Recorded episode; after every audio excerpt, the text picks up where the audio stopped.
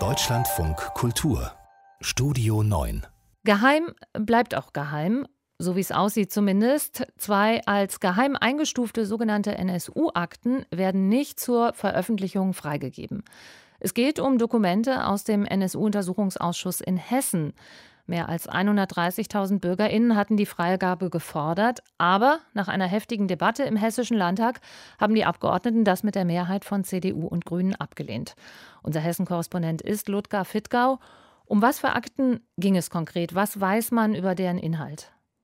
Es sind im Grunde zwei Dossiers des Verfassungsschutzes hier in Hessen, Frau Dittmar. Die sind erstellt worden in den Jahren 2013 und 2014 auf Bitten des damaligen CDU-Innenministers und jetzigen Landtagspräsidenten Boris Rhein. Es gibt jetzt einen anderen Innenminister hier in Hessen, das ist Peter Beuth. Also der damalige Innenminister hat gesagt, ich möchte mal wissen vom Verfassungsschutz, was ist eigentlich in den letzten zwei Jahrzehnten so alles schiefgelaufen im Inlandsgeheimdienst. Also die haben dann recherchiert, haben sich auf die Akten gestürzt und haben zwei Dossiers gemacht, die eben eine ganze Liste von Fehlern aufgezählt hat. Aktenvernichtungen in größerem Stil, mehrere hundert Aktenordner sollen vernichtet worden sein. Hinweise auf bewaffnete Rechtsextremisten wurden nicht verfolgt, die wurden, denen wurden nicht nachgegangen.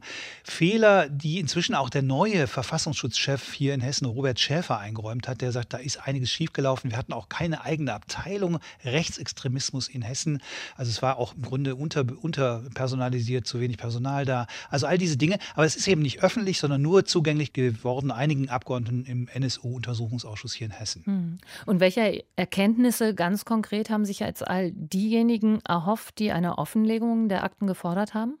Es ging in den letzten Jahren im Kern um ein Datum, das immer noch sehr rätselhaft ist für viele Menschen, nämlich den 6. April 2006. An diesem Tag ist Halid Yozgat in Kassel ermordet worden, ermordet worden, ein junger Besitzer eines Internetcafés in der Kasseler Nordstadt, der dort erschossen worden ist vom NSU.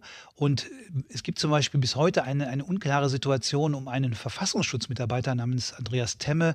Der war kurz vor der Tat, Sekunden Stunden vor der Tat, das weiß man, in diesem Internetcafé. Er will nichts gesehen haben, gehört haben von dieser Mordtat und äh, ist bis heute auch ähm, mehr oder weniger unbehelligt geblieben, obwohl es große Zweifel an der Wahrheit, am Wahrheitsgehalt seiner Aussage gilt. Quer durch alle Parteien übrigens bis zur CDU glaubt man ihn eigentlich nicht. Und da hat man gehofft, dass man auch die Angehörigen hatten gehofft, dass man durch diese Offenlegung möglicherweise noch einiges erfährt über diese Situation, diesen Mord in diesem Café. Das ist der Kern. Mhm. Jetzt wurde ja heftig und emotional diskutiert, ob ja oder nein Offenlegung.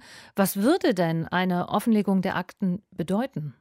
Es würde, glaube ich, aus Sicht der Petenten vor allen Dingen Vertrauen zurückgewinnen. Denn nicht nur durch den Mord an Halit Yozgat, sondern natürlich auch durch die Morde in Halle, durch den Mord an Walter Lübcke sind doch viele Menschen verunsichert, vor allen Dingen Menschen mit Migrationshintergrund, speziell in Hanau gibt es eine große Bewegung auch, die sagt, wir müssen mehr wissen, wir müssen aufgeklärt bekommen, auch die Hintergründe auch der Tat in Hanau. Da ist ja auch noch einiges nicht geklärt. Da wird auch noch vom Generalbundesanwalt ermittelt. Da soll auch noch einiges bekannt werden.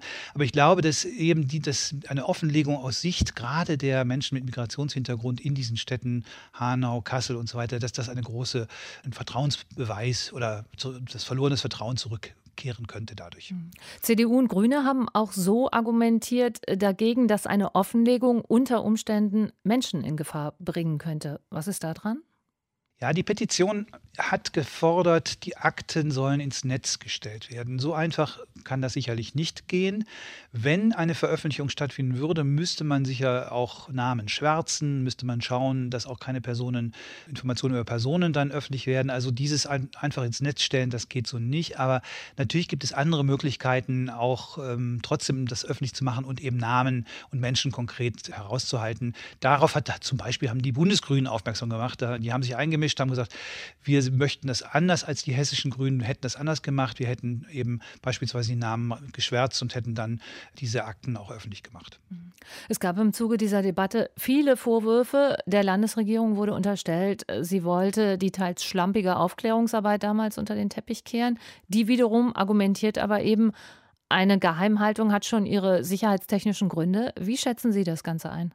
Ja, es ist eine wirklich unglaubwürdige Argumentation, dass dann gesagt wird, ja, es, es geht ja um das Staatswohl, dass wir also wir gefährden sonst das Wohl des Staates, wenn wir diese Akten nicht öffentlich machen. Da haben quer durch alle Fraktionen im Landtag und auch, wie gesagt, die Bundesgrünen, Konstantin von Notz und andere haben gesagt, das, das ist, kann nicht sein, dass das Staatswohl hier vor allen Dingen gedacht wird, wird vom Verfassungsschutz her, ja, das Wohl des Verfassungsschutzes, sondern hier geht es auch darum, dass man eben das Vertrauen, von dem ich ja schon sprach, das verloren gegangene Vertrauen wiederherstellen muss und dann eben vor allen Dingen für die migrantischen Communities eben auch sozusagen möglichst transparent agieren muss. Das Stichwort ist größtmögliche Transparenz und da kann man nicht den Verfassungsschutz als sozusagen oberstes Ziel des Staatswohls sehen. Das wäre jetzt meine Meinung dazu. Mhm, jetzt ist die Petition an die hessische Landesregierung nochmal überwiesen worden. So ist der Wortlaut zur weiteren Bearbeitung. Was heißt das jetzt? Wird die Geschichte noch weiter erzählt? Sie wird sicher weiter erzählt. Ob in Hessen, bin ich mir nicht so sicher, aber im Bund, weil interessanterweise haben die Bundesgrünen in ihrem Wahlprogramm sowas wie früher die Gaukbehörde, könnte man sagen, gefordert für den NSU-Komplex. Die wollen so alle Akten der inzwischen ja 13 parlamentarischen Untersuchungsausschüsse zum NSU, die es schon gab, alle Akten sammeln, in eine Behörde bringen und diese Akten dann für wissenschaftliche Auswertung zugänglich machen. Da müssten ja auch diese Akten rein, die hier gesperrt sind bisher. Also das heißt, auf Bundesebene, wenn wenn die Grünen ihr Programm ernst nehmen, muss die Geschichte dann tatsächlich weitererzählt werden. Unser Hessen-Korrespondent Ludger Fittgau, danke.